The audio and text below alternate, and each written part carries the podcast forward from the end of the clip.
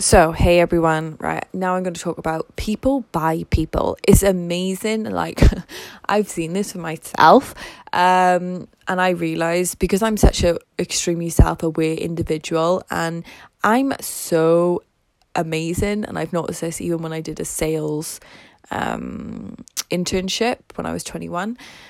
I can break down the stranger barrier extremely quickly. I do work better on a one on one basis.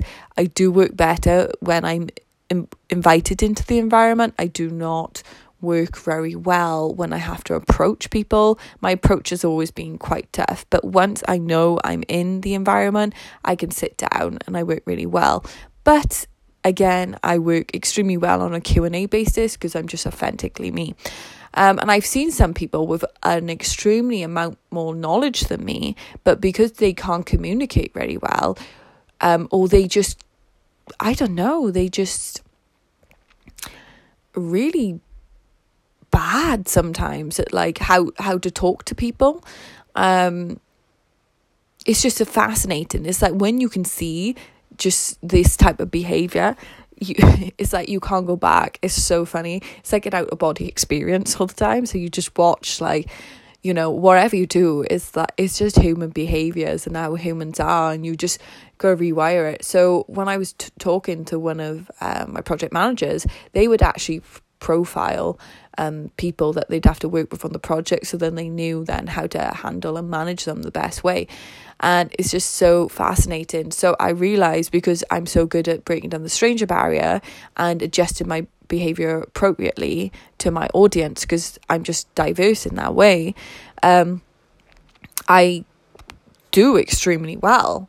Um, so i would say honestly that just break down that damn stranger barrier. Like, why not? Like, we're all humans. Like, if you want someone to trust you as well, oh, obviously, if you want someone to trust you, never fucking lie for a start and just be authentically you. When you're authentically you and you're aware of your strengths and weaknesses, it makes it so much easier. Like for me, I'm dyslexic. There are gonna be some typos, and I joke about it because I am dyslexic. I can't change that. I'm just like, and I'm just laugh about it. I'm just like, well, you know, that's the whole reason for peer review. Um, and people may see it as a good or bad thing. I don't give a shit. Like, I, I am dyslexic. Yeah. So sometimes the words may be wrong. Sometimes the sentence don't make sense. Who gives a fucking shit? The content is there. Just fucking go review it and change the fucking structure around.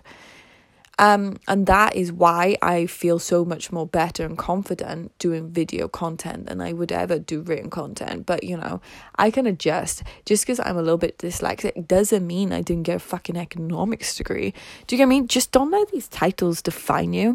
Um, and I know I'm an extremely trustworthy person, so that shows on my face. I use that completely to my advantage when I'm doing demos and stuff like that because people immediately know that I won't lie.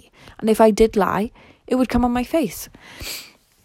So just understand, like, whenever it is, just people buy people. So this is why it's so vital to be self aware and how to bring yourself across and just understand people's behaviors, adjust to your audience, and understand the power of your words and how you can make people feel.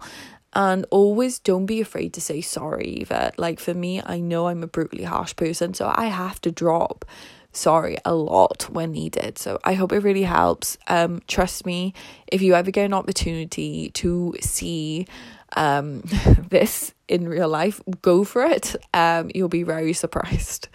See ya.